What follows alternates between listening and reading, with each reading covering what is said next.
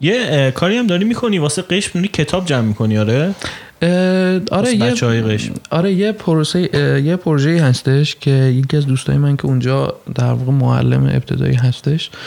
این پیشنهاد رو به من داد که اون برنامه سفر من به قشم رو برای پیدا کردن یه چند تا لوکیشن برای خورشید گرفتگی پنج دی سفر من رو متوجه شد و به من گفتش که اگر امکانش هستش من یه تعداد کتاب برای بچه های دبستانی جمع بکنم یه سری کتاب های علمی و در واقع داستانی که بتونیم ما به اینها کمک بکنیم. به این بچههایی که توی چند تا روستایی هستن که من قرار سر بزنم. و خب خدا رو شکر می‌تونم بگم الان تقریبا نزدیک به 300 خورده جلد کتاب جمع شده. یه ذره حجمش ترسناکه برای من که تنهایی دارم میرم به اون سمت و کتاب ها رو باید به خودم ببرم. ولی من با ترسش مقابله می‌کنم. مهم اینه که این کتاب ها به بچه ها برسه. آره این پروژه رو تقریبا یک ماه پیش شروع کردیم. خیلی از مؤسسه های طبیعت گردی با من همکاری کردم واقعا لطف داشتن. چند تا انتشارات بودن که باز یه تعداد کتاب در اختیار ما گذاشتن و یه تعداد هم کمک های مردمی بود که واقعا عملا این کار رو شدنی کرد این پروسه رو. واقعا از تک تکشون ممنونم. خیلی تو این پروژه به ما کمک کردن. امیدوارم باعث بشه که یکی از اون بچه ها بتونه یه رویای بزرگتری رو توی ذهنش داشته باشه. کسی اگه خواست چیز بفرسته حالا بفرسته یا دیگه بس دیگه. جان می‌تونم بفرستم فقط سریعتر خواهش می‌کنم چون من هفته آینده پنجشنبه حرکت می‌کنم به سمت عشق. آره. یه چیزی راجع به این رویایی که گفتی شکل بگیره براشون بگم. ببین الان یه جرقه باید تو ذهن بچه ها بخوره. خب یعنی اصلا تو باید بدونی مثال سینمایی وجود داره. یعنی دو تا فیلم خوب ببینی بدونی سینمایی وجود داره که حالا رویات بشه فیلم سازی یا بدونی موزیک چیه مثلا که رویات بشه musician شدن. اینو ما الان راجع به نجوم نداریم. ببین مثلا المپیک به المپیک نگاه کن.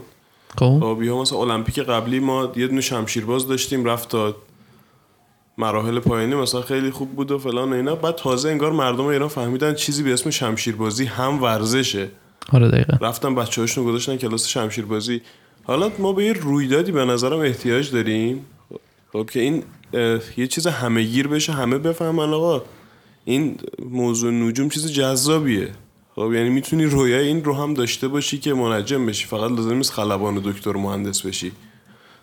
آره ببین خب به منجمان مدال نمیدن.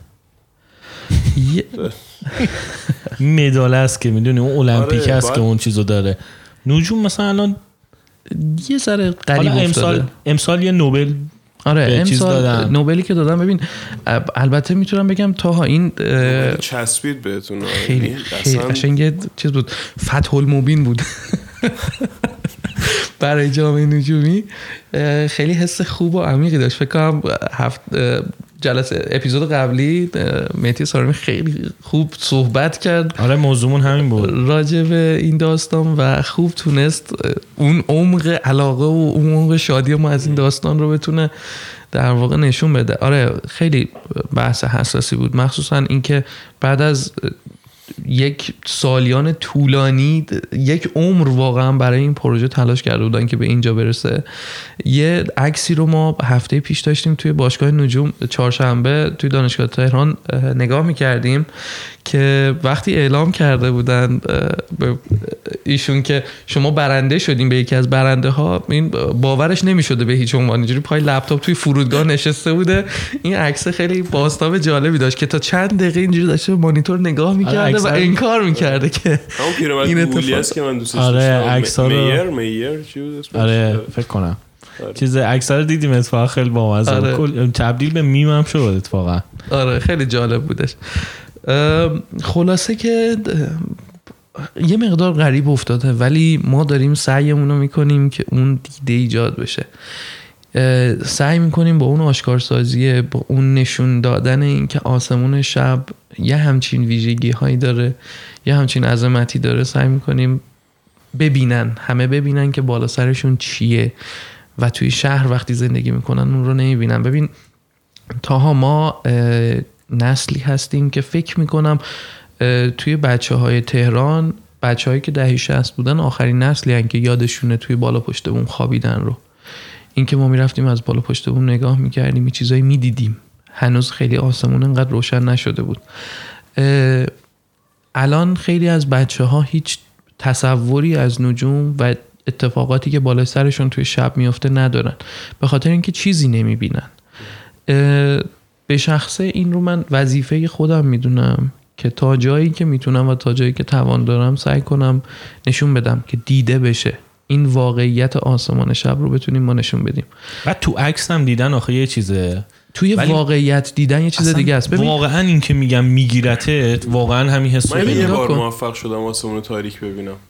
ایشالا بیشترم میشه. آره یه بار یه روستای صبح رفته بودیم نرسیده به اصفهانه. یه روستای مثلا از خود جاده اصلی باید یه ساعت و نیم بری تو خاکی می‌رسی به یه جایی 50 60 نفر. 50 60 خانوار جمعیت داره. هیچ برقی هم وجود نداره اصلا برق نداره روستا. تقریبا. اونجا من تونستم مثلا اجرام آسمانی رو خب، ببینم همین ببین این که بدونی چی رو داری می‌بینی هم خیلی تاثیر داره. خیلی ها تاها این دید رو دارن که خب وقتی که برن زیر آسمون تاریک همون عکسی که از راه شیری می‌دیدن همون عکس رو قشنگ می‌تونن با چشم ببینن. در صورتی که شما ببین ما بدنمون برای شب طراحی نشده. خب هیچ وقت یادم نمیره که بابک امین تفرشی توی توان توی کارگاهی که توی ایران برگزار شده بود توی شهر زنجان دو سال نیم پیش یوهو برگشت گفتش که آره دیگه من یه ذره سنم رفته بالا برای این موضوع واقعا داره اذیتم می‌کنه. که حالا عضو جدیدی رو معرفی کردن در واقع توان عضو جدیدی رو از ایران اضافه کردن آی تاها قوچکانلو ولی بدن ما برای شب طراحی نشده امیر حسین. و اتفاقی که میافته چیه؟ من الان یه تعداد عکس از کهکشان بهت نشون دادم.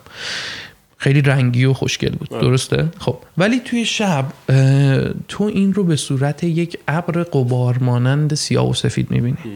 چرا؟ چون حساسیت چشمت و در واقع حساسیت سلول های شبکه چشمت به رنگ توی نور کم خیلی کمتر میشه و اونها رو فقط به صورت سایه روشن می‌بینه.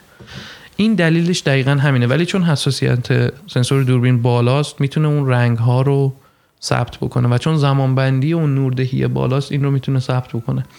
ولی به همه پیشنهاد می‌کنم که حداقل یکی دو بار زیر آسمون تاریک برن و قبار کهکشان رو حتما ببینن. یعنی این راهی که توی بالا سرشون می‌بینن یک راه پر نوری از ستاره ها هستش یک قباری هستش که بالا سرشون توی سرتاسر آسمون کشیده شده اون رو حتما ببینن. قطعا جذب میشن